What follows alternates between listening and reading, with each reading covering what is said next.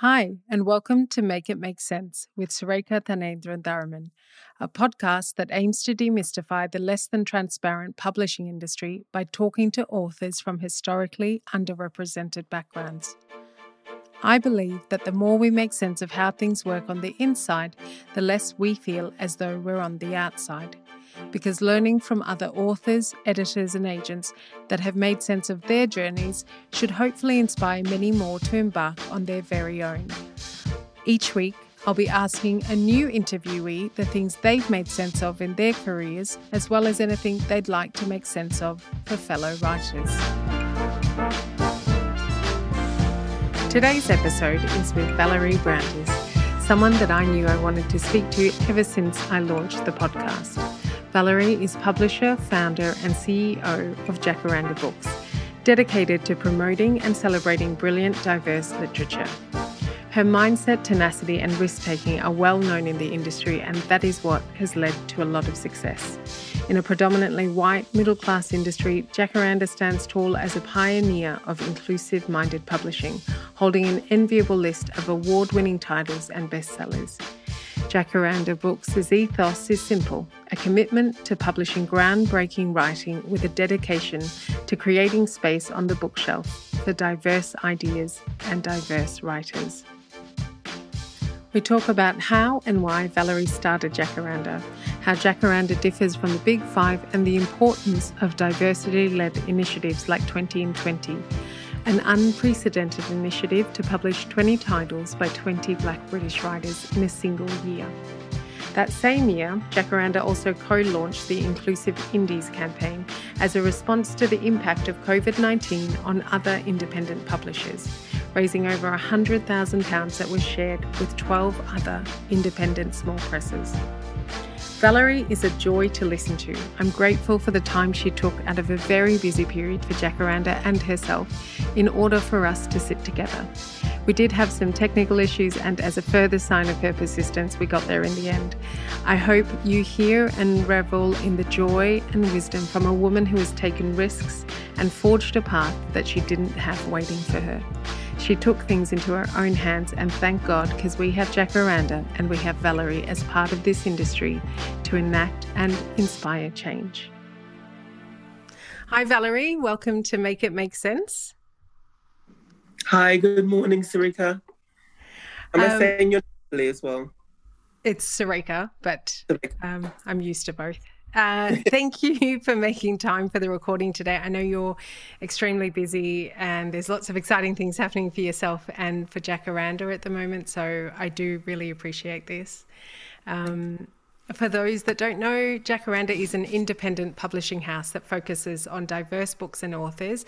And it's a force that I'm genuinely energized by when I compare to a lot of pain points um, occurring within the current publishing landscape. And fundamentally, though, because of the richness and range in the list that Jacaranda seems to offer, I feel like these are the books my son and his generation are going to grow up to read and access.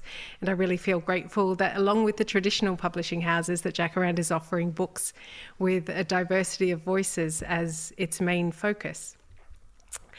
Um, I wanted to start by asking you a question I ask all my guests, which is what did you want to be when you were younger?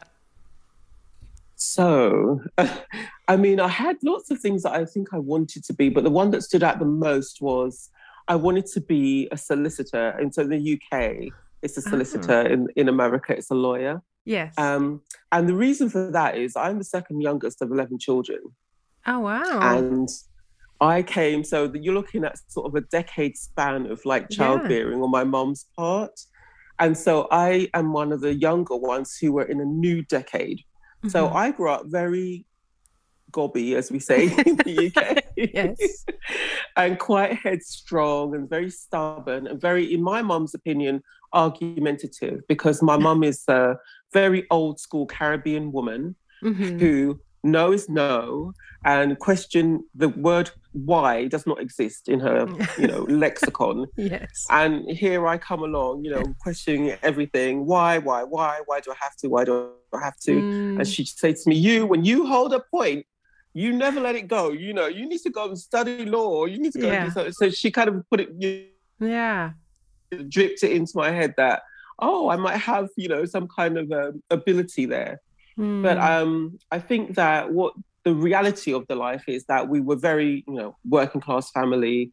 Um, my mom and dad were, you know, my mom was a domestic, my dad was a basically a laborer, mm-hmm. and um, even though you know you, they definitely kept us in a situation where we had a house that my dad used to pay off on the Encyclopedia Britannica.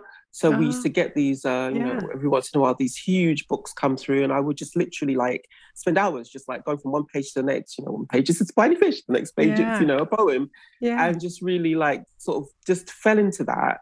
And I also we went to a local Church of England school from the age of five, so mm-hmm. we used to have like religious assembly every morning, um, and we used to have you, that you were building up to being able to go to church when you turned eleven and did your Holy Communion. And I was really caught up in the hymns and the sort of language of the hymns. Mm. And so it was that kind of word um, environment, really, that, you know, kind of I found myself in. Like I was really happy there. Mm-hmm. Um, at, but there was no uh, path to anything. Mm-hmm. And um, there was no outside of that. You know, they did the very best that they could. You know, my mum is mm. my best friend and hero. She's 97 years old this year. Aww. But um, there was no pouring into us in the sense of, oh, you yeah. must study this and you must yes. go there and you must speak to that person. None of that going on, you know. Mm. So I thought I had that kind of a dream, sort of a dream, but the reality is that I really kind of floundered for a very long time. I mean, mm. for a mm. very, very long time, I ended up getting um, a job in the civil service. Uh, one of these quangos where they it was one of the um, research councils. Mm-hmm. Um, this was the Economic and Social Research, research Council, social science at the time, and it was just a clerical position. But I got that job, and I, I was working in a department called postgraduate training, and I was working with people who had degrees and they were doing mm-hmm. postgraduate training and doing these research projects all over the world and mm. it blew my mind i was just like wait a minute somebody's like going to pay you to go and study in borneo you know like yeah. what is this so really that's really and i mean by then you know i was in sort of my early 20s you know done really not mm. much prior to that um, but that kind of was just a spark of like, gosh, I really want to do that. Mm-hmm. And I wanted to leave the country. So I'm saying all this now, you know, many years hence, but at the time, there's really not that much of a thought process happening either. Mm. You're just kind of like aware that, oh, there's something that's intriguing to me here. Yes. And so I'm going to follow it, you know? Mm. But there's not really that. But I feel that training, that sort of mental training that you get when you've got parents that say what to do, when to do, how to do, mm. I just mm. didn't have it. Mm-hmm. So anyway, I did. I, I saw this uh, course at the University of Exeter. It was American and Commonwealth Arts. Um, and uh, you know, I really wanted to study at the University of the West Indies. I thought well, I'd leave the UK and I'd go to study there. And the one thing I did have going for me all this time was I did have a good brain, and even though there was no one pouring into that brain, I was, you know. Yeah. so yeah. I love to read. I love movies. You know, mm-hmm. I love really sort of um, esoteric things. I loved art. I didn't know what I knew, or I didn't know what I didn't know either. Mm. Um, I just knew what I was attracted to, you know, like, you know, sort of quite edgy things, interesting films, um, mm. and then definitely great, you know, fiction um, and a little bit non-fiction. And, but not very much English literature, to be fair. Like all mm. the mm-hmm. people that I read were American authors. You know, okay. I mean, like Kurt Vonnegut and mm. um, Saul Bellow, and you know, sort of big male writers. And then um, later on in sort of the 80s, when uh, Virago, mm. people like that, and Women's Press started publishing black writers, mm-hmm. then I mm-hmm. discovered it. You know, the world just blew up. Toni Morrison, mm. and Paula Marshall, and Toni Cade Bambara, and all these amazing voices. So I did. That was kind of the training, if you like, for my brain for when mm. I went mm um, to university and got into this course, the second Black person in 20 years on mm. this course for American and Commonwealth Arts. But it was fantastic. It was a sort of a continuation of the things I loved. You know, we looked at the, the history, the sociology, some cases the pathology of, you know, music, painting, mm. art, and literature as it pertained to America and the Commonwealth, which at the time, you know, they, that was Australia, New Zealand. Mm-hmm um, Africa and the Caribbean. So, yeah. So wow. I don't know if that answered the question, but no, it did. it did, and uh, gave us more. I mean, it is. It's also interesting that when you don't have parents that speak into you, and sometimes when you have parents that speak into you very uh, singularly, even that say yes. you should just do one thing, it's kind of the same. Um, trip that your brain goes on in the sense that you do seek external inspiration, I guess, and that's why it's so important what we're putting out there in terms of content, of film, TV, and books, and things that people yes. can access in that sense. Why that becomes so important. So yeah, yeah so true. Really interesting. Um, then, can we talk about your beginnings in publishing and and mm-hmm. how you got into it and what the industry looked like at the time that you entered? Yeah. So, I mean, again, like one of the things that I was always picked out for from a very early age was my writing ability. So, mm-hmm. I remember being like five years old and like like zooming through all of the sort of English comprehension box sets that they had in the classroom, you know, yeah. and things like that. And then I um so I but like I say, I did flounder for quite a long time. But then when I went to Exeter University and my lecturers on that course uh, so they didn't have any connections with the Caribbean, but they did have five places in America. Uh, mm-hmm. New Mexico, New uh, Louisiana was two other places, and then the rest were uh, the California uh, college system, so UC mm-hmm. schools in California. And uh, my best friend was going to Berkeley. I'd never heard of it, but I'm like, I want to go to Berkeley because she's going to Berkeley. and then they said, No, you're going to Santa Cruz, which I'm like, I definitely haven't heard of that place. but that's where they sent me. Uh, so I ended up at um, University of California, Santa Cruz, which is in Northern mm-hmm. California, across the bay from San Francisco. And um, the first day of school, I met my husband. Mm, we wow. were there together for the whole year, and then wow. I left, came back to the UK, and finished my degree, and mm. then went back to live there. So mm. at that time, they, it was still kind of this a little bit wishy-washy. Like I kind of yeah. knew I, I, needed to do something, but I didn't really know what. That's the truth of it. But I was writing. So at that point we were moved, mm. we had moved to San Diego and I became involved in the San Diego Writers Circle, a woman called Judy Reeves. Mm. And um, I wrote a short story my first thing I ever wrote, and it got published. It won the first prize in the competition. Mm-hmm. Um, and then I wrote another piece, a nonfiction piece, um, about basically about my mom growing up in the UK, and that got selected for a magazine called Zyzzyva, which mm-hmm. was a literary magazine for uh, California. And Zyzzyva was the last word in the dictionary or something like that. So oh. Howard Junker selected me. Um, and so then I was just like, oh, you know, maybe I'm going to be a writer, you know, mm-hmm. which I always had aspirations to. And I was getting all of this um, kind of reinforcement on it, but it felt a bit too soon and a bit too big. Mm. And I got scared basically. Mm. And so I backed off of that and ended up then just I became a bookseller at Barnes and Noble and I had children. So, you know, I was like in the in the children's department at Barnes and Noble, basically paying them because I was buying all the books, you know, for my kids. Setting your library and, up. Yeah, exactly. Which I got some amazing books as well. Um, and then uh, when my daughter was in middle school, I felt like it was really important, which is about to start, that they understood my life, my family, where mm. I came from, mm. and that it was important for us to come back to the States. And so, to sorry, to, to the, the, UK. UK. Mm-hmm.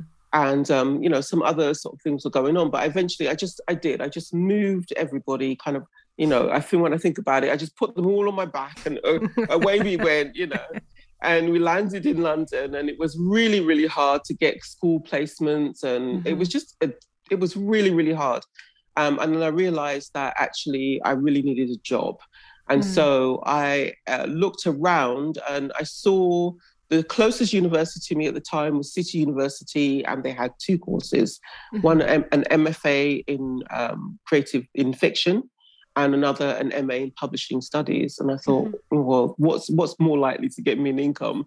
So I took the wow. publishing studies masters. yeah, wow. So it was a real yeah. fork in the road moment. If there's just absolutely, yeah. absolutely, Amazing. absolutely. I think about that all the time. Like, yeah. what could I you know, because had I not done that course, which was kind of like a, a you know, it was almost like an M- a publishing MBA in a way. Yeah. Definitely kind of taught us about um, the world of publishing and sort of, you know, the, the the structure of it, which I think is still quite a mystery to a lot of people, mm-hmm. um, even within the industry sometimes. Mm-hmm. But it was a very much a really good, strong foundation. Mm-hmm. And so from that course, where lots of industry heads would come in and speak to the class, I met Andrew Franklin, who is MD at um, Profile Books. Mm-hmm. And at the time, so this is like 2009, 2010, um, they were looking for an office manager role to fill, and I didn't want it because I was like, mm. I know that job. Like, I don't want to do that job. Mm, mm. I don't want to be responsible for the toilet paper and the photocopy machine. Thank you.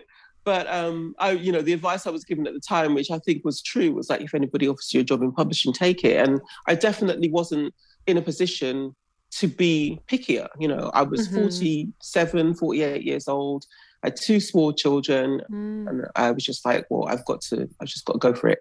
So I did mm. it, and I lasted a year, which was great, you know. And I love Profile to this day. Yeah. You know, some of my closest friends and Andrew, I consider just a, just a fantastic, wonderful human being, and I mm-hmm. really have a lot of respect for him.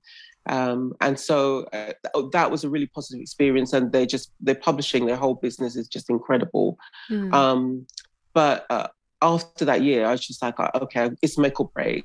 And mm-hmm. I'm kind of like this sort of person where, you know, once I, it's a bit like me going off to this job and then thinking, no, I want to go to university. Like, I don't really know mm. why, but I'm going to do this. Same thing. Like, I, I know I can't get a job. Like, I'm not, mm-hmm. I, you know, I'm older. They know I'm, it's just not going to work for me. So I'm mm. going to have to do this myself. Now, mm. when I mm. think about that now, I think, you idiot. Like, what were you thinking? but like crazy, like honestly, yeah. because yeah. the extent of what I did not know is of shocking course. to me right now. yeah, but I guess that's that's part of what is required of people like yourself who. Um, take a risk is also part of that is not fully knowing what you're jumping mm-hmm. into because I think if you did know you maybe wouldn't have taken that step but um 100% yeah yeah, no, you're spot on. Because I, I, think about that all the time. Yeah. I absolutely wouldn't have, you know, because yeah. that's how the mind works as well. Like the mm. mind's there to protect you. So if you don't know, then why not take the risk? Yeah. So yeah, so uh, I started Jacaranda in 2000. Well, I the idea, you know, so it's yeah. January 5th or whatever that first Monday of, of 2012 was. Mm. Um, when you go back to work after the Christmas holiday, but I don't have work to go back to. I'm yeah. in my flat in London with my kids and I don't have anything. Mm-hmm. I have mm-hmm. nothing. I have a computer mm-hmm. and I mm-hmm. have a logo, which um, Pete Dyer, who's the art director at Profile, just made for me. Like, really just run it off. And I was just like, great this is amazing he's like are you serious i'm like yes and it's been our it's been our oh, wow. logo ever since yeah it's a great um, logo and that's it's it's perfect, isn't it? You yeah, know, I mean, I had people doing like flowers and trees and all yeah. sorts. He just nailed it. Yeah. Um, and so then I was just like, just God, just going by heart really more than anything else. And mm. obviously, I knew I needed to learn. Like that's what I did know. I had a big learning curve, but I knew I needed to learn stuff. So you just can't sit in the house and and learn. Mm. going to learn that way. So I would go out to events, and I knew my process was at the time, I'm going to just try this thing, right? So that's something else I think mm-hmm. is really important. Maybe we can, you know, swing back around to this. But the idea that it's not so much giving yourself an out, but mm-hmm. you're not overly attached to any outcome. Like mm-hmm. if it works, if it doesn't work, mm. it all mm. has to be okay. Mm-hmm. And then you can kind of proceed, you know? So that's kind of where I was with it. I was like, I'm going to try this. I will publish one. At the time, I thought I wanted to do illustrated fiction. I definitely did not and should not have done. okay. But I did. So one illustrated fiction book and one non and one fiction. And my the mm-hmm. idea behind that was was that it would give me the sort of breadth of understanding of all the different mm. publishing processes. Mm. So um, I did I went to an event in London and I was trying to go around to different events as much as possible and talk to many people and just put myself out there, which is not very I mean, I don't I don't probably don't sound like it on the call, but I am not that person person. Like I'm not actually the person to sort of jump in a room and start talking okay. to people. Like that's not me. Okay. So I really pushed myself to do that. Mm. And I went to this event called Black Book Swap, which used to be run by a woman called Tricia Wombell. Mm-hmm. And it mm-hmm. was just this great event where she'd have like a panel of authors, all black authors, and then people would bring books that they wanted that they'd read that they loved that they want to share and then you'd be able to swap books with people and mm-hmm. oh i'd been meaning to read this one so it was just mm. a fantastic book event in that just in total it yeah. was so great and um, one of the um, panelists at the time was a young woman called Jacqueline Shaw at the time. She's since been married, Jacqueline Brown, who um, self published her dissertation. And her dissertation was looking at um, Africa as a base for sustainable manufacturing and production of fashion. Mm. And mm-hmm. so she looked at all of the different ways in which this is a challenge, all of the opportunities that it presents on the continent. And then she looked at all these designers who'd gone there, like a breadth of designers, you know, mm. people from Italy and France and within the continent as well, you know. So it was really just mm. a fantastic, like broad look Mm-hmm. And um, so what I needed to do was make it a little bit more accessible to the reader. Mm. So we kind of changed the format a bit. But you know, I, I'm so proud of it as our first book. But if I had to do it again, I would do it completely differently. Um, and so, but that was the first book, and we had 40 African or uh, designers based or using the continent to produce their work mm-hmm. um, in that book. And um, and then we published a, a book called Glass by um, uh, um, an academic turned writer called Patrick Wilmot. And those okay. were the first two books. And I took those two books to the London Book Fair. Wow. uh, and I and I bought a, a, shelf. I don't even know what I was thinking. Like when I think about it now, it's just hilarious. Like, what on earth? And I had like a shelf where normally publishers, you know, will have like, you know, their 50 titles. Yeah, yeah. I had my one one book times 50. Like I had one cup like multiple copies of wow. the one book that I'd actually published out there. And I, I mean, that's, thought, you know, that's so impressive as well, though, to hear that you know that those publishers have um, multiple books that they're taking to the fair, and you have this book, and you've just still filled your shelves, and you're yeah. standing there just as um, confident, I hope, or I guess that um, yeah, whatever you're doing in that moment is the right thing to do because because what the thing at the end of the day that we really have to understand when you think about the way the world has developed and the way the world has structured. So this mm. year is our 10 year anniversary, mm-hmm. and uh, we are part of this. Uh, the bookseller has what they call the Black Issue, which mm. they bring out. I think it's quarterly, and they focus on all the activities and the excellence of Black people in publishing in Britain. Mm-hmm. Um, but so I, am on there on one on the, one of the covers, hmm. but above my co- cover, which I've just written for our website, is a tagline at the heart of publishing since 1858 or something like that. Mm-hmm. And I think that's what always is at the heart of anything that I try to do is that you, the odds are ridiculous. Mm, Why mm. not go there with my exactly. one book against the 50? you know, I've got centuries to catch up on here. so, you know, in a way, like it, it can be a very heavy burden to carry, but also it's actually yeah. quite it's definitely a motivator, but it's sort of a place to rest as well. Do you know what I mean? Like, yeah. okay, well, yeah. I'm just gonna go here, you know? Yeah. So, so that's what I did, and then um, was able to get a distribution deal that mm. that uh, that book fair, which I also knew we needed that. Mm-hmm. Um, and that's basically was was it. You know, after that. Yeah. Um, I met uh, Jazzmine Breary, who, oh my God, would be great on your podcast as well, I'm sure. Okay. Who started, she was, I'd met her at um, Profile when I mm-hmm. was working there, and she came in as an intern and she was a publicist, uh, you know, a young mm-hmm. black Muslim girl, really, really super smart, really outgoing, really popular, nice personality, and just super smart and devoted to the world of publishing, like just absolutely devoted mm. to it. And um, I just saw her once. I was, walking down the street, and I said, "Oh, Jazz, hi." She's like, "Hi." I said, "Oh, what are you doing?" She says, "Oh, I'm just, you know, between jobs at the moment." I said, "Oh, I'm starting oh, wow. a publishing house. You want to join me?" She's like, "Okay." so she came on board, and that year, because um, as I told you, I met my husband in the States. So we have, yeah. we come back, especially when the kids were younger, we travel back you know, yearly. Mm-hmm. And um, that year I was going, and that year the Caine Prize was happening in London. So mm. I said, Jazz, you know, go on behalf of Jacaranda. And mm. then when she came back from the Caine Prize, we had six six more books that we were publishing. Wow! wow! and that's yeah, amazing. and it just never stopped.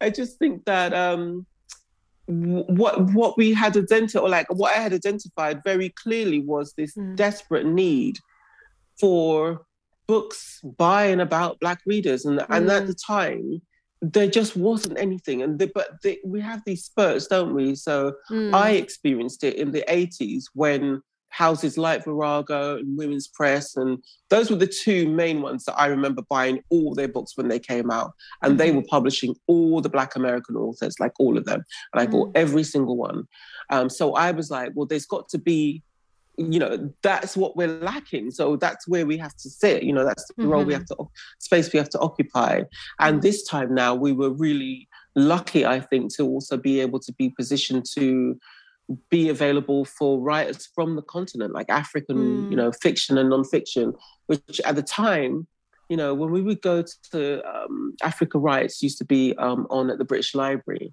Mm-hmm. And often it would be on the continent that you were getting within the culture some of the mm. most sort of like edgy and, and just pushing against all of the sort of like traditional kind of ways of thinking and being. Mm-hmm. That's what was happening amongst young Africans on the culture, whether it be gender identity mm. or, you mm. know, sort of women's roles or any of those ideas. You know, you'd have mm. these groups in Uganda and, you know, all around the continent really doing exciting things, you know. So, mm. and for us at Jacaranda at the time as well, to sort of think about what we were talking about when we talk about what it is to be black, you know, because we mm. obviously, you know, this is a construct as we very well know, but also we don't own whatever that definition yeah. is, like, because it, it, can't be one thing.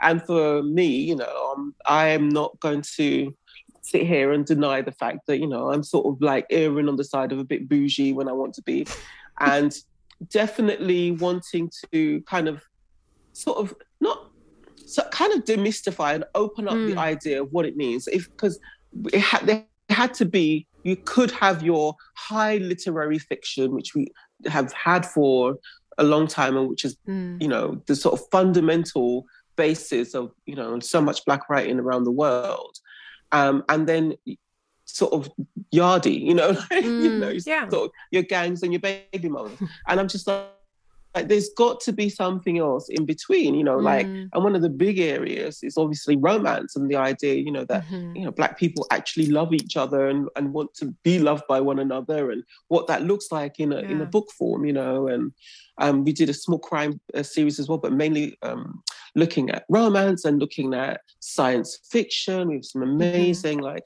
um, science fiction books or books that just kind of push the envelope in terms of culture and mm. um, so so that's really where we positioned ourselves to sort of books that I love to look at, look love to read.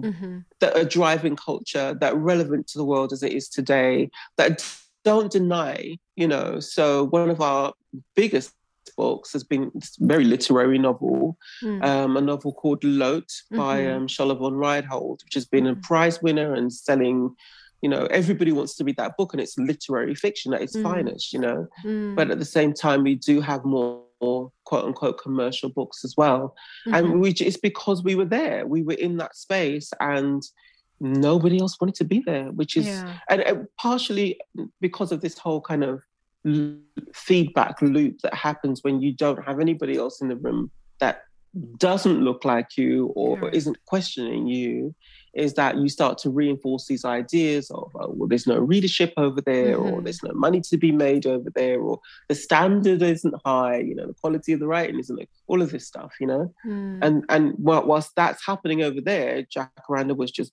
you know really nicely positioned to because we knew that wasn't the truth of course to mm-hmm. go there and, and see all these works and speak with all these authors and facilitate that publishing process for them yeah, I think that's what's so encouraging and refreshing for me um, when I came across Jacaranda because having guests on the podcast and speaking to authors and editors, this has been spoken about a lot about how yeah.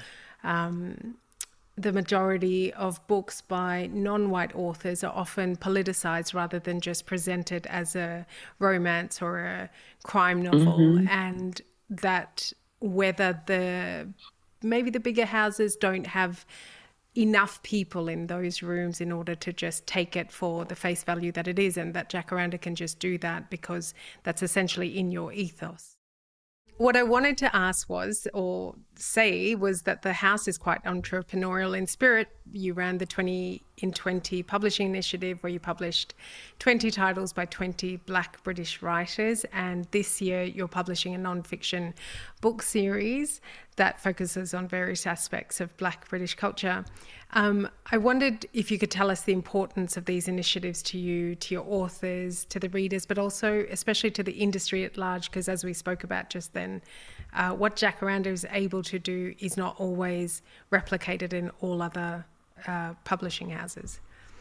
Exactly that. And I think that, well, especially with the, the 20 and 2020, that idea was directly to sort of address the industry head on and to say that you know, it's not enough to constantly be complaining about, not complaining, but you'd get a lot of these articles about, you know, sort of what are we going to do about the lack of mm. diversity in publishing mm-hmm. houses? But then that would be the extent of it, would be the mm. article. And then I found myself, as, as uh, along with many, many other Black people within the industry, mm. being asked to show up, to be on panels and to be on events to talk about the problem. Mm. But it's still the problem, like nothing's mm-hmm. changing. So that was just the direct amongst some other things, but it was a direct sort of uh, rebuttal to mm-hmm. the idea that all that we can do is, talk, is complain about it and we can do nothing about it. Mm-hmm. And you know, it was it was a it was a little bit of sort of like marketing play, if you like. It just mm. happened to be well, well, actually, no, I shouldn't be flippant about it because it was actually a bit deeper than that, in the sense that two years prior to 2020, you know, I was in a position where I had one of those dark, you know, times when you're in business when I just felt like, what am I doing this for? You know, like I mm. really felt mm. um, that it just wasn't getting anywhere, and I wasn't it wasn't accomplishing. The, even though I had accomplished many things, and many of the books already had been um, attracting, you know, awards and long lists mm. and short lists, and you know, there was a lot of things, really positive things happening, but I just felt like the ways in which the business wanted, I needed the business to grow, wasn't happening, and mm. um, I just thought again without any sort of attachment to any outcome but just like the idea being that this will be it that I'll, mm-hmm. I'll do this thing that i know is very very important for the industry mm. and for our business and you know let the chips fall where they may so mm. within that moment i was like well we will publish 20 black british writers in 2020 we'll mm. look at mm. five poets five, uh, 10 fiction and five non-fiction Mm-hmm. And we put out a call, you know, at the beginning of 2018 for submissions. We closed the submissions at, by the end of the year, and you, we got like, you know, just under maybe about 100, but mm. most of them were like bad. and um, and then at the beginning of 2019, we had our 20. Mm-hmm. And uh, Mags, who'd been at Bloomsbury and had joined us from Bloomsbury, she uh, called her contact at The Guardian mm. and um, put it out and said, whoever gets back to us first, you know, they'll mm. get the mm. story. And we thought it'd just be like a simple story going out. But um, Alison at The Guardian got back to us and then it became, you know, like a proper, you know, online story about mm-hmm. the 20 and 2020 and what we were doing. And it went viral. I think it had like four and a half thousand shares that day mm. or something. Mm. And it just, the idea just really captured everyone's imagination out the gate. Mm-hmm. And that was a year prior to even publish it, publication. But it was mm-hmm. just that. It was just to say, you know, we're tiny. We're a tiny press. Mm-hmm. And if mm-hmm. we can find 20 amazing yeah. authors to publish, yeah. then you guys have no excuse. Yeah. And you can't keep relying on the one or two big names. You can't mm-hmm. keep you can't keep being this sort of unicorn status for black writers, like, mm. and then everything else in between falters. And it really was trying to counter this notion that you know unless it's high literary fiction or unless mm. it's a big mm. name, the books won't do anything, you know. Mm-hmm. Um, so, and and again, not knowing that prior, obviously, you had no idea what was going to happen, and mm. I definitely had some naysayers at the beginning, and people not understanding, and mm. you know, people saying to me, "Well, who are you going to publish? You know, your brother, your sister, you know, that kind of thing." So, wow. it was um, it was that's, definitely a that's terrible yeah. response to, no, to such an initiative. Well, at the time, you know, I think it was yeah, it's like with everything else. Hindsight is twenty twenty. So mm. you know, at the time, it's easy to be critical of something that you don't think will work, or you don't believe in, or you don't really fully even understand. And remember, mm-hmm. we're talking about the situation in publishing where you've got this this sort of like room, if you like, this sort of symbolic room of people that all look alike and all think mm-hmm. alike. Mm-hmm. And they don't understand anything outside of what they're thinking. Therefore, you know, they've just kind of like stuck themselves into this room. Mm-hmm. And here we are outside the room saying, but hey, there's a party over here, you know, kind of there's all these things happening, you know. And so it's just trying to get people to sort of come on board. Yeah. So that uh, after that announcement, I mean, it just took off like crazy. And I think just we, that was the sort of first kind of um, sense of uh, not so much exoneration, I guess, but just kind of like it was a cosign. Do you know what I mean? It was like mm. people saying, "Yeah, yeah, you know, we really get it. We get it yeah. now." You know? Um, yeah. So yeah, that was great. And I mean, is that you've said a lot of things there, but one thing that I wanted to come back to. Um, I mean, I want to come back to a lot of things, but I don't think we're going to have time. But one thing I want to know in your perspective then is because it, it, by what you're saying, Jacaranda is able to do all of these things and to, you know, wave from outside that room and say, mm-hmm. hey, look what we can do. And, and you can also do that.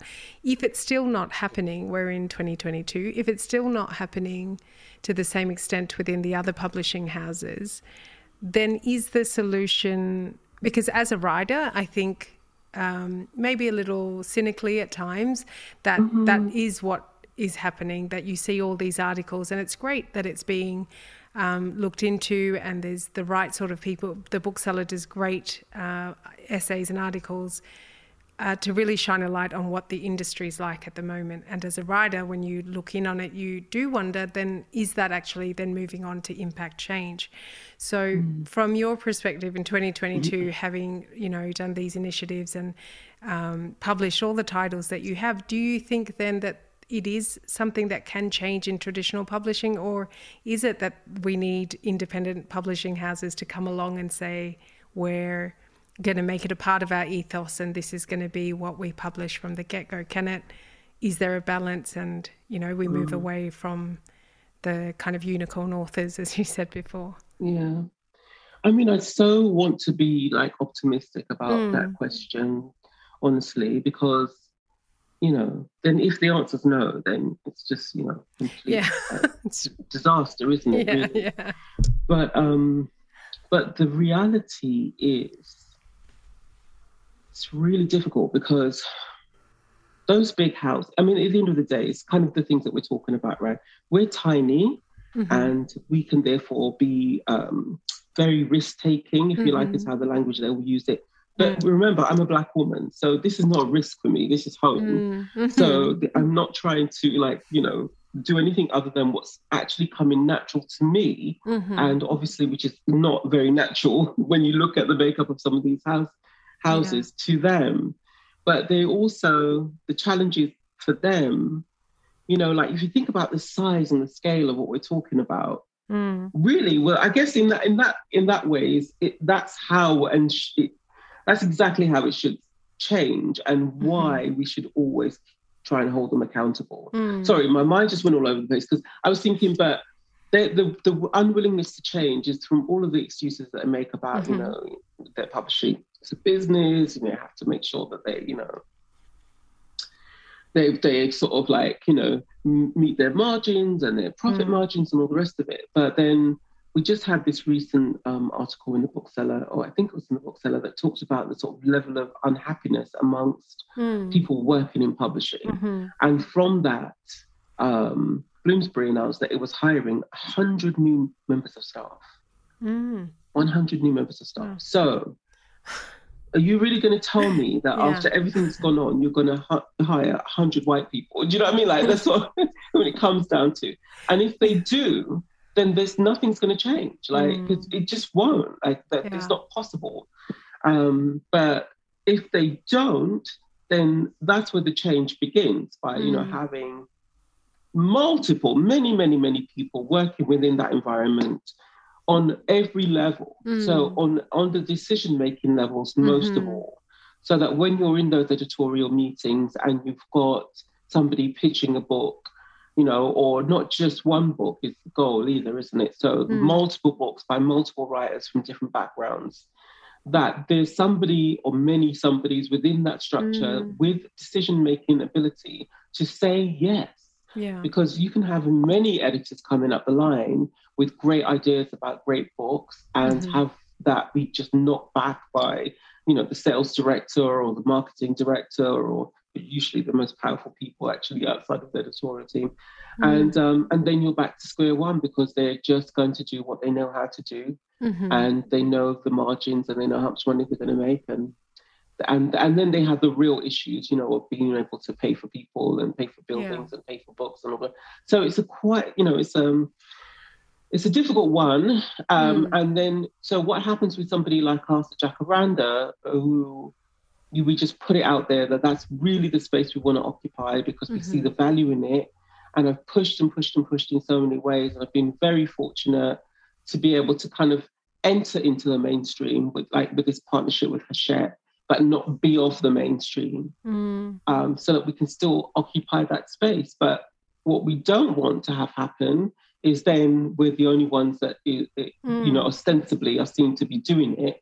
Mm-hmm. And then all of the big houses who can actually afford to do it um, take their feet, you know, take their yeah. um, foot off the gas and just decide, oh, well, let's just let that Jacaranda get on with it. And then, of course, we, we can't publish everybody. So then people yeah. don't get published.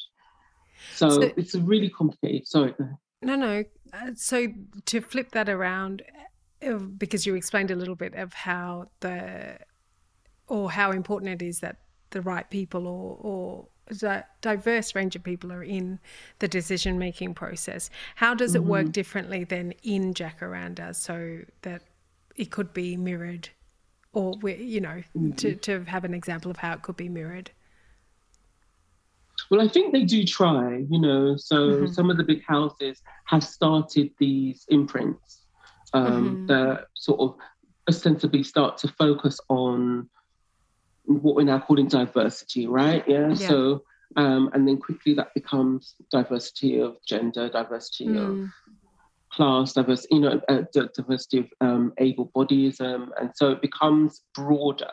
Mm-hmm. Um, and I think what we're what we're able to do at Jacaranda because we are who we are. We're a team of mainly Black women that run this company, mm-hmm. um, and uh, we're natural in that place. Uh, we're able to kind of just directly deal with like what we see as the, the sort of um, the, the whole, if you like. Mm. We can feel that mm. whole much more naturally. Yeah. Um, and what just because of who we are, the decision making process because we're smaller as well, mm-hmm. has a much shorter, you know, sort of like um, runway in the sense mm. that uh, I, I, you know, I will look at most of the acquisitions that I've actually acquired these books. I look for them, I read them, I love them, mm-hmm. um, and then I work with a small editorial team who also will either I'll send them things to read or mm-hmm. occasionally I'll send me things to read. But we're always thinking, like you said before, about the bigger sort of trying to do these sort of publishing moments. Mm. And the reason why we try to do that is because there's so much work to be done. Mm-hmm. Because that's the other side of it. It's like, you know, we we publish 20 books, but a big house will publish four, mm. you know, books by mm. non-white authors. Mm-hmm. You know, mm-hmm. and they they'll feel they'll feel like their work is done. Mm. so we're trying to address the issue, but also show them that you can do more. Yeah. Um, but do it do it to a standard, right? You have to do it to a standard because exactly. then I, I think that's the other side of it is like, you know, you hear some some of these stories of books that are getting published and you're just like, well, they're doing it to fill a quota rather mm. than to fill a, to to actually do it to a standard. Mm-hmm. Um, and I think the um, the Quick Ting On series, which Magdalene Abraha She that's her brainchild. That's from her mm. baby. She came with that, developing that list of Jacaranda. Mm-hmm. Um, is another great example of that where the standard is so high. Like, yeah, it's a Quick Ting On, but there's a there's research going into it. Mm. There's a exchange of ideas going into these stories because we're always conscious of the fact that at, at our press we also have to represent that level of excellence and quality or we don't get a, we don't get the opportunity to just be mediocre you know mm-hmm. all day long like we just mm. can't do that so yeah the the process it's very difficult to compare because mm. I think it's it's almost impossible for people to understand the scale in publishing. It's almost yes. like there's um, a three tier system. So you've got the big five publishers at the top, and they're you're talking multi-billion and million mm. pound companies, like they're mm. huge with literally thousands of staff, right? So they're enormous. Mm-hmm. And then you have the sort of middle band, which is all the high performing independents, you know, like the publishers in the Independent Alliance, Faber, Canongate, Profile, mm-hmm. Serpent's Tail, Oneworld, all these amazing presses. Mm. Their turnovers are anywhere between 10 and 20 million, maybe. They're mm. considered small, right, compared mm. to big wow. presses. Uh, and then you have, and then you have the bottom. Some people might call us the bottom feeders. Disgusting. but we're here, you know, we're, and we're actually not the bottom feeders at all because mm. if anything, they feed on us, they prey on mm-hmm. us. They'll come and snatch our big authors out of us. And we're mm. doing all of this sort of R&D for the industry all the time. But yeah, it's these tiny presses, micro presses, one or two people. Jacaranda, we're about 10 at the moment. So we've got a lot of people on board. Our mm-hmm. turnover, minuscule.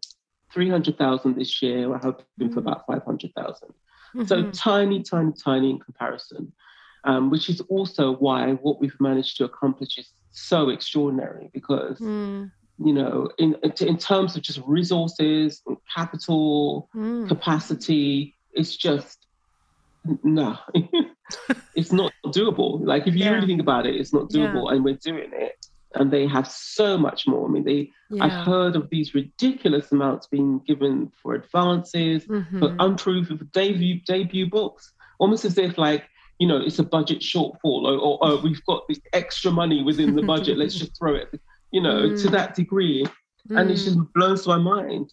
So when you when you talk about our process and how we've acquired our authors or mm. how our editorial process works you know the fundamentals are there but essentially there's almost no comparison because yeah. you just it's just a completely different scale of, of operation completely mm. different scale okay understand you said that um, you can't afford to be mediocre which is no.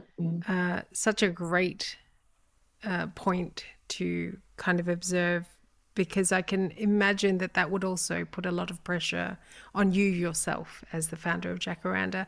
How do you kind of ride that? How do you um, that that that must feel like pressure from the moment you started to where you are now, ten years on. How do you Absolutely. manage that? Yeah, very, very, very difficultly. Yeah, like with great difficulty because yeah, there's an awful lot of pressure going for mm. me in terms of like just sticking my neck out, you know, yeah. and like starting this business uh, in an industry where I really didn't know anyone, that not so many people.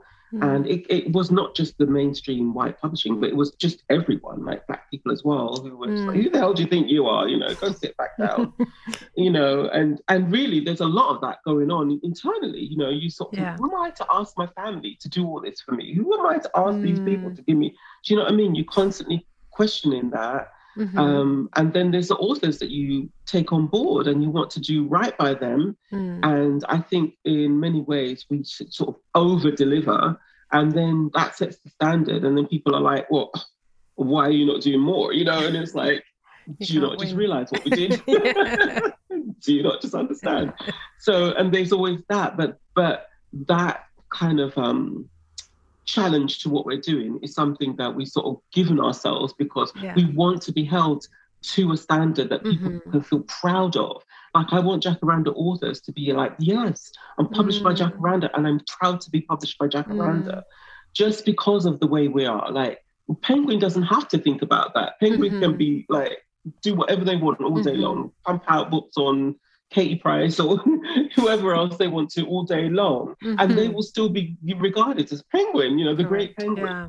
Yeah. We're 10 years old, you know, we're mm. trying to build in so much cultural capital, so much history, so yeah. much, you know, just within the bones of us growing as a business. And therefore, we can't afford to, you know, we can't afford to uh, just do whatever we want to do anyhow we want to do it. We have to sort of mm. set the mm. standard and, and keep to it. And we are human, and mm. there's an awful lot to be done and you don't always get it right you know we just don't and there's some people that won't be proud to be Jack jacaranda authors and i have to accept that you know mm-hmm. Um, mm-hmm. but i know that with everything that we do we set out with this high standard that we mm. want to to meet for the people who decided to throw their lot in with us and that's how i see it with the authors like i respect them for mm. coming to jacaranda as much as i know what i want to do for them mm-hmm. and and if anything, I just need to like learn how to not do so much for them, for some of them because like you just have to. Ma- I hate that phrase. I really hate it. But you have to manage. You have to learn to manage expectations because it's a good phrase, though. As much yeah, as it, works, it's, you know? it's true. It's really true. I yeah. realize that, you know. Yeah. So, but I'm open to learning, and I think like I said to you, you know, I've got this this line above my head, you know, and then and the, this date of 1858, you know, and Faber mm. has been mm. around for 100 years and other publishers have been around for 20, 30, 50 years. You know, that's the that's the kind of long game that we're trying to play at Jacaranda. Yeah.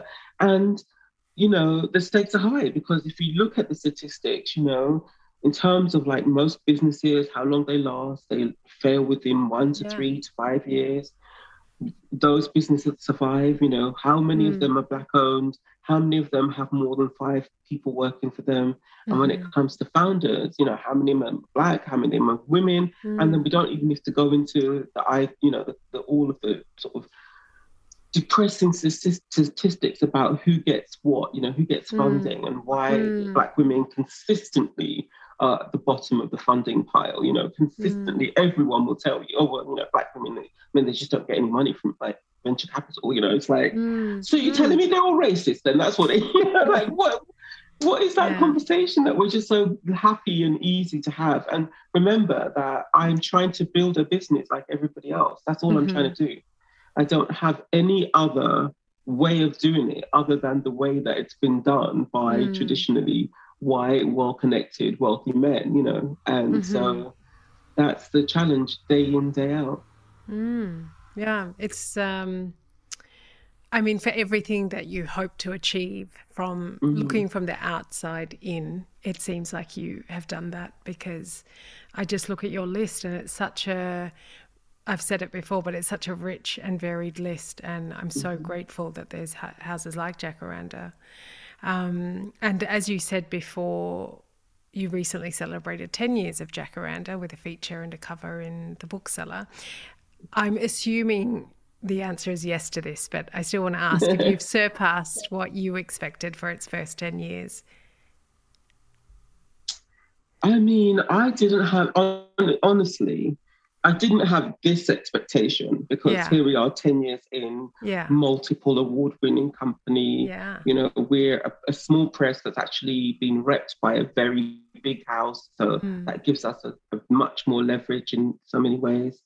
And yeah, just having these great sort of movements of publishing and thinking about sort of going beyond. So the idea of going to America, I guess, was always at the back of my mind just because mm-hmm. of the sort of like history I have with the country. But but I couldn't have envisaged this, like, you know, small press mm. of the mm. year. You want it, you do want it. But like I said, especially understanding the industry and how it works, I did not see how I was going to get there, you know, mm. because there's so many ways in which you can't do it without funding. You know, you can't, yeah. you're not going to sell your way into success when you're starting out from scratch, like unless you know you've got you know the next pair of Spanx or something. Mm-hmm. You know, mm-hmm. I think mm-hmm. I think she was able to do that just by selling, but. Uh, and beauty products definitely work better than books, but um, it's been very difficult. So I think that uh, what I've always been clear about, um, and what I'm really proud about, and what I think we have accomplished, is being able to create and hold a space for Black writers and writers of color. Mm-hmm. I mean, mm-hmm. that's that's been our ethos from the day from day one, mm. and it's been the thing that we've done the best, and it's the thing that we'll always continue to do. Like that's the natural thing, and mm. then everything else sort of comes from that, and that's no small feat in, in and mm. of itself. Yeah, because of you know what we've just talked about in terms of how the industry operates. Mm. Um, and we want to be able to grow and expand so that we are of a size that can really make a difference for, mm-hmm. I mean, we do for authors, but on a much bigger scale for authors so that we mm. can publish hundreds of, you know, black and brown voices and mm-hmm. not just 20, you know, and mm. that would be us. That would be us, you know, when we're publishing 150, 200 books a year, or whatever that number would be to make us that kind of publishing mm. house, those are going to be black and brown writers, you know. So that's yeah. really the most exciting thing for me. That's great. And I read that you're expanding to the US. Can we speak about that decision and what impact you hope it'll have all around? Yeah, so of course, you know, like I said, my husband is American. Mm-hmm. so I've been coming back and forth all the time. Um, but some of our strongest titles have been African American authors. Mm-hmm. So, you know, we were able to publish um, Bernice L. McFadden, her 11th and 12th novels, I believe, mm-hmm. um, both of which were huge award winners and um, just fantastic books. She's an amazing modern genius woman writer. Mm-hmm. Um, she's, you know, he, we have no more Toni Morrison, but we do have Bernice McFadden. We, mm-hmm. She's incredible. Mm-hmm. Um, and we were also early on, we were able to publish um, the Trayvon Martin story, you know, um, mm-hmm. Rest in mm. Power, mm-hmm. uh, which was written by Trayvon's parents, um, mm. Tracy Martin and Sybrina Fulton. So we were the UK publishers for that book. And I think that was, you know, at the time, this was sort of 2016, 2017.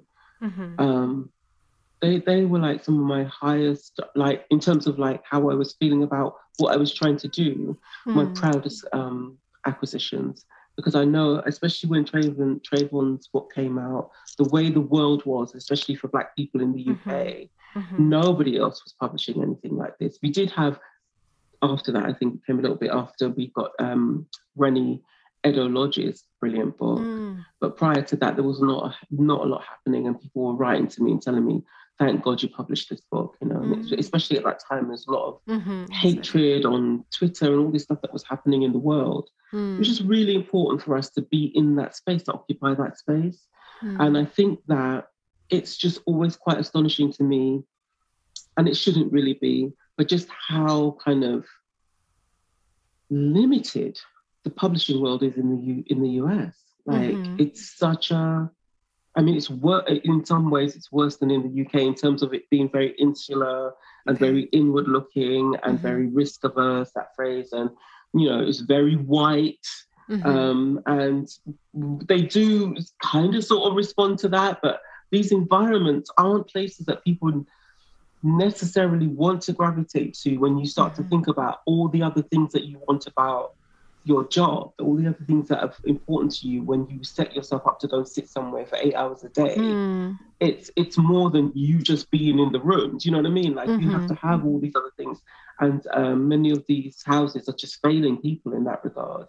Mm. And I just think that they're in terms of the kind of books that we publish and the stories that we look for in the US. You know, there's so much more to be done. There's so many more mm. books to be published um, and we definitely want to be part of that story. So it's a very exciting time for us, yeah. and I think we're looking towards, um, you know, especially somebody like Mags, who's just young and bright and just full of ideas and mm. energy and and sort of passion for publishing. Mm-hmm. Um, to sort of situate her as like somebody that would really facilitate a conversation between her American counterparts as well to sort of mm. really develop the publishing. So we're doing it very slowly. I mean, it's an enormous, obviously, um, place and market to start to think about mm-hmm. um, approaching. And we want to get it right, you know. So yeah. we're doing it slowly, but we're really excited about what the potential. That is that is exciting. I wanted yeah. to ask about your team and mm-hmm. um, what is important for you for people that come onto your team um, and what you look for for the people that represent the house internally? Right, that's such a great question. Mm-hmm. So I've always been about the team, though, because nothing happens just in isolation. You mm-hmm. can't just do all this stuff by yourself. I do tend to look for people who kind of are, oh, well, they're passionate about books, obviously, and reading, mm. and a little bit nerdy, but also happy to be part of a team, happy to mm. understand that when you're part of a team, that means shouldering a lot more than when you're just by yourself. Mm-hmm. Over the, because what I mean by that is like over the course of the 10 years, you know, there have been people that come to Jacaranda, like Mags, who come in and very clear about what they're seeing. Like mm. it's a very small press. They don't have a lot of resources. I have this huge mm. idea. I know it will work here, you know, and. I want it to work here. So let me make it work here. And she mm-hmm. does. And then you have other people that come in who they come with a title and sort of my sort of visual of it is you know you come in in the morning you put your bag under the table you sidle up to the computer you sit there all day mm. and then at the end of the day you leave mm. like that person there's no place for you at jacaranda mm. because you just can't be siloed in a role at jacaranda mm-hmm. like that you know behind a title um, we just need you to do more but then there's the other side of it, which is also the, the place that we want to occupy for young people who want to work in publishing, mm. who might not necessarily fit the mold, or, you know, like I just said, want to be in an environment, especially for their first couple of years at work, where they feel supported, you know, whether mm-hmm. that's in their racial identity, religious identity, class mm. identity. And we we definitely strive towards that. So we also have young team members uh, who are first, second jobbers, some have never worked before, mm-hmm. very bright, need a lot of training, need a lot of attention, a lot of effort. Um, but in the long run, I think it will pay off because, you know, even if they don't stay at Jacaranda, mm-hmm. they have now an inroad into the industry. They can go mm. and work elsewhere, having had that training. Mm-hmm. So we kind of occupy all of these um, sort of spheres within our publishing, mm. and um, and I try to always create an atmosphere interesting actually because you know a lot of the team started post 2020 you know or halfway through 2020 mm. so we have been um, remote as a team mm-hmm. for the past you know two years three years so a lot of the kind of team building that you'd normally have happening mm. within the office and laying down the ethos you know i definitely try to keep it more open, definitely transparent with everything that we do, so everybody knows what's going on, and mm. a little bit more kind of less hierarchical. I've, I've learned yeah. that that you have you you have to have hierarchies. I've learned that whether I want to be or not, I am the boss. Yes, yeah, but, that's an um, important lesson to learn. Oh, hello, yeah. amongst so many of them. Yeah, but um, but also just trying to create that environment, positive work mm. environment, because you're there for such a long time. Mm-hmm. And, I, you know, we've all been in those toxic offices where yeah. if it's not the office environment, there's like one or two people that just come to work and show out and it makes mm. life miserable for everybody else. Mm. So just really trying to create an environment where people feel safe, you know? Mm. And I think for the most part, we do that. And if there's ever an issue that uh, that might not be the case. It's usually that that bag under the table person that's coming come on board and kind of wants to, you know, disrupt. They want to be a disruptor. They poison yeah. the well, and then you just have to get them out, you know, yeah. and level again, you know. So, yeah, yeah. Mm. It sounds like a great place to work. Um, I hope so. I'm sure it is. I mean, it's you can see your ethos running right through how you talk and how you envision the success of the imprint, uh, the publishing house. So you can, you really, I could imagine that people that feel safe and come to Jacaranda wanting to learn as well. That's so nice. important to, you know, yes. come young and fresh, but eager to learn and to be exactly. able to do that is, um, is really lucky for a lot of people that wouldn't have that opportunity. Um, yeah. Um, I have a few more questions. Sure. I, am trying to keep it short because I don't want. I know it also yeah. ties people out to just keep talking. But um, talking exactly. Yeah. uh, I had one question about um, as we spoke about, you have an enviable list of award winning and best selling authors. And I watched an interview with you and Joy Francis, I think it was. Oh, Joy, yeah. um, and you spoke about in the early days of Jacaranda, you sought out authors, met them, and that part of the process was just as important as the story. And yeah. now I assume you more readily receive manuscripts via agents. I'm curious to know how that changes things and what you look mm. for now in the stories and authors that you choose to represent. Do you always know, especially if you don't meet them beforehand? Is there something that's mm. always going to draw your interest? Yeah, this is interesting because actually from the beginning we've always worked with agents. So we've always mm. had that. Oh, okay. And even with the the 20 books that we published in 2020 we, i met every single one of the authors mm-hmm. so that's the beginning and the end of it do you know what i mean like mm. yeah, so we do a mix of everything we really do and i always even if i'm going to buy from an agent i always do have a meeting with the author mm-hmm. um, it just really helps i think to get a sense of because you're going down this journey with them yeah. like now once you've signed the book there was the editorial process, mm-hmm. the publicity marketing process.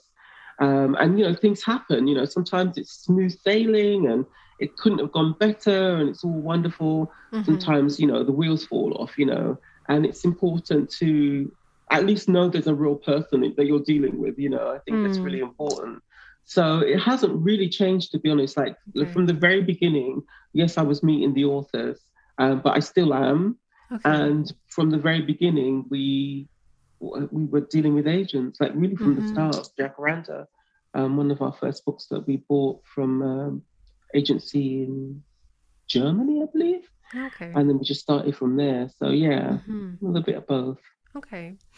Um, and I also have a question from a fellow writer, Jess George, um, mm-hmm. who loves Jacaranda and what they do. And she had mm-hmm. asked how readers can support books from houses like Jacaranda, because presumably the big five have much bigger buying power, more imprints, and more marketing spend. So readers yeah. are able to see um, the books more widely, whether it's in bookshops and displays or on social media or, or billboards, whatever it is. How mm. how do readers support books from Jacaranda or even smaller presses? Because I'm assuming yes. that people, I mean, going by how I pick a book, it's either by recommendation or by, you know, something I see online. But I never ever look at a book and or I haven't before before querying. I've never looked at a book and thought, who is publishing this? So I know. How, yeah, how how do you assume, or how do you think readers could support um, books from indie presses? That's such a great question because I think that's the heart of it. I mean, I'm the mm. same way. But having said that, though, there are certain presses that do have that want of a better mm. word, but that brand building or yes, that brand um, identity. And that's something that we really do take seriously and we're really working on it because we want we want if there is somebody out there looking for the kind of books that we publish, mm. we want them to find us. Mm. So we might not have the, the same level of um, resources at some of these bigger houses. But you know, mm-hmm. one of the things about the you know the whole internet is it's a bit of a leveler, isn't it? So yeah. there are yeah. inroads that we can make. And we don't we definitely we have like sign up, you know, we've got um if you come on the website, you'll be asked mm-hmm. to sign up to our newsletter. We send out a newsletter and news blast, you know, 3 mm-hmm. to four mm-hmm. times a week. We have our email mailing list, um, and we're growing our marketing mm. um, online and um, behind the books as well because mm-hmm. we want to reach the readers as much as you know yeah. they want to reach us yeah. so it's it's a question of um, definitely doing your research and if you search for us you will find us mm-hmm. um, but also we are working really hard to mm. make sure that you know when people are looking they can find us yeah uh, yeah, but I think that's that's a fair point that you are building a brand, and it is very clear. I think what the brand is with Jacaranda, but that you just maybe need to um, expand it even more. Yeah, but, uh, exactly. That's a really good point. Yeah. Um, and the last two questions firstly, what do you wish to see for the future of publishing? And the question I always end on is what is your favorite thing about being a publisher, founder, and CEO of Jacaranda? Oh Lord. um, I mean, the, for the future of publishing, I just want there to be a future of publishing. I want there to yeah. still be people loving books. Because if you yeah. think about it, like it's a book, like, and when the, those of us who love books, yes, and who love to write, you know, we yeah. sort of take it for granted. But yeah, it's true. You know, we, yeah, we, we want to make sure that people are still loving books and still wanting to read and learn about each other you know, mm. from the from the, the comfort of your own home, you know, which is definitely yeah. what happened during the pandemic. Yeah. You know, people realized that, you know, they can actually travel while they're sitting in their armchairs. Mm-hmm. Um, so that's what I would hope for. But I would definitely hope to see, you know, it being no more of this hand wringing about like who's included and who isn't. Like mm-hmm. that mm. just has to change. Like this has to stop altogether. Yes. Yeah. And just an understanding of like one of the things that I've learned as a publisher, right, is so I have a, a particular kind of book that I love to read, you know, mm-hmm. just a little bit more literary. Mm-hmm. Um, I love to stick stick with the words. So somebody that likes to play around with language, that kind of stuff. Like somebody mm. like I love Jeanette Winterson, like for mm-hmm. example, amongst mm-hmm. many other authors. Um, but what, the thing that I've learned is that I can't get like every book is not going to be even remotely, mm. you know, mm. a Toni Morrison or a Jeanette mm-hmm. Mm. And uh, you can't, as a reader, therefore, in a publishing sense, center yourself. Like I can't be taking these books and thinking, well, what do I want from this mm. book? You know, mm. I have to actually think about the sort of merits and value of the book and who that reader might be. You know, who mm-hmm. might be the person that would actually want to read this book. Mm-hmm. And so that's what I think. Um, okay, now I've completely lost my train of thought. Like don't know where I was going with that, but you were talking about what you, yeah, what you want to yeah, future. Yeah, to just just maybe not center the to get away from the center of whiteness. I guess is kind mm. of what I was trying to say. I'm not really sure if that was the point I was trying to make, but yeah, just to kind of like it be a situation of we're not talking about it, we're doing it. We, it's just a natural thing that mm-hmm. we're doing. Yeah. Um, and we're not wasting our energies trying to kind of convince people one way or the other. Mm-hmm. Um, because those people who don't want to be convinced, just will never be. Yeah. Like that's the yeah. whole point, isn't yes. it? You know, so why are we wasting our time? But and also more opportunities for more. Like we just mm. need more black presses, more brown presses, more ideas around publishing and readership, mm-hmm. more collaborations, more openness, more transparencies. Mm. Uh, more broader thinking about you know who the reader is and, and how to reach mm. them um, and those opportunities are there. Yeah. Um, and I, yeah. So I think that you know, um, yeah. I hope that answered the question. I'm not it sure did. if it did. no, it did. It's a great answer. And your favorite thing about being a publisher, Jacaranda Books? I mean, the favorite, yeah, you know, it's all of it. It's Jacaranda. It's the people that I get to work with every day. Mm. It's the hmm. books. It's the authors who I absolutely, some of them I absolutely love to pieces. Mm. Um, it's been able to think about the fact that, you know, some days when I start my day, I'm going to open up a manuscript and read for two hours. like, mm. That's my job, you know. Mm-hmm. that's so it's fantastic. Yeah. Yeah, an absolute joy. Um, and you know, and that really does help when the days when it's just like not so much fun and it's a bit of a slog. But yeah, yeah I'm I'm really I love that. Uh, it's a Jacaranda. Like I just love that it's here yeah. at this company with the kind of authors we have and the books that we have and the team that we have because mm. we do especially when we were working together you know we'd have a lot of fun in the office you know we'd always say we have we work hard we play hard you know and mm-hmm. so we have mm-hmm. these moments in the day where we're just all sitting around we've got our coffees we've got our teas and we're just chatting you know yeah. and, and there's a certain level of you know because you know it's black women basically. so yeah. we're just in yeah. the room like just laughing. Uh, but Jacaranda at the moment is not just black women, to be fair, and not just black people. Um, mm-hmm. Um, so we have a nice mix in in the company, but I think we're all simpatico and yeah. we all like to laugh about the same things and we all think about the same things. And th- that that is when I have the best time at all of, of ever, you know, when we're all in the office and we're all joking and laughing. And we've been able to sort of um, recreate that somewhat with the Zoom situation. But now mm. we do hmm. have, you know, uh, we're sharing an office space in London. So the team are sort of slowly getting back together. Mm. But it's just such a great question because sometimes over the course of like remote working. You know, we Yeah. have our monthly um, team meeting, and it just would make me so happy when I Mm. open up the Zoom and I see all these faces on Zoom. You know, like, oh, there they all are. you Yeah. know. Yeah. So, yeah, And it must be even better now that everyone's coming back in, I'm sure. Yes, definitely, definitely. Well, thank you so much. I know exactly how busy you are.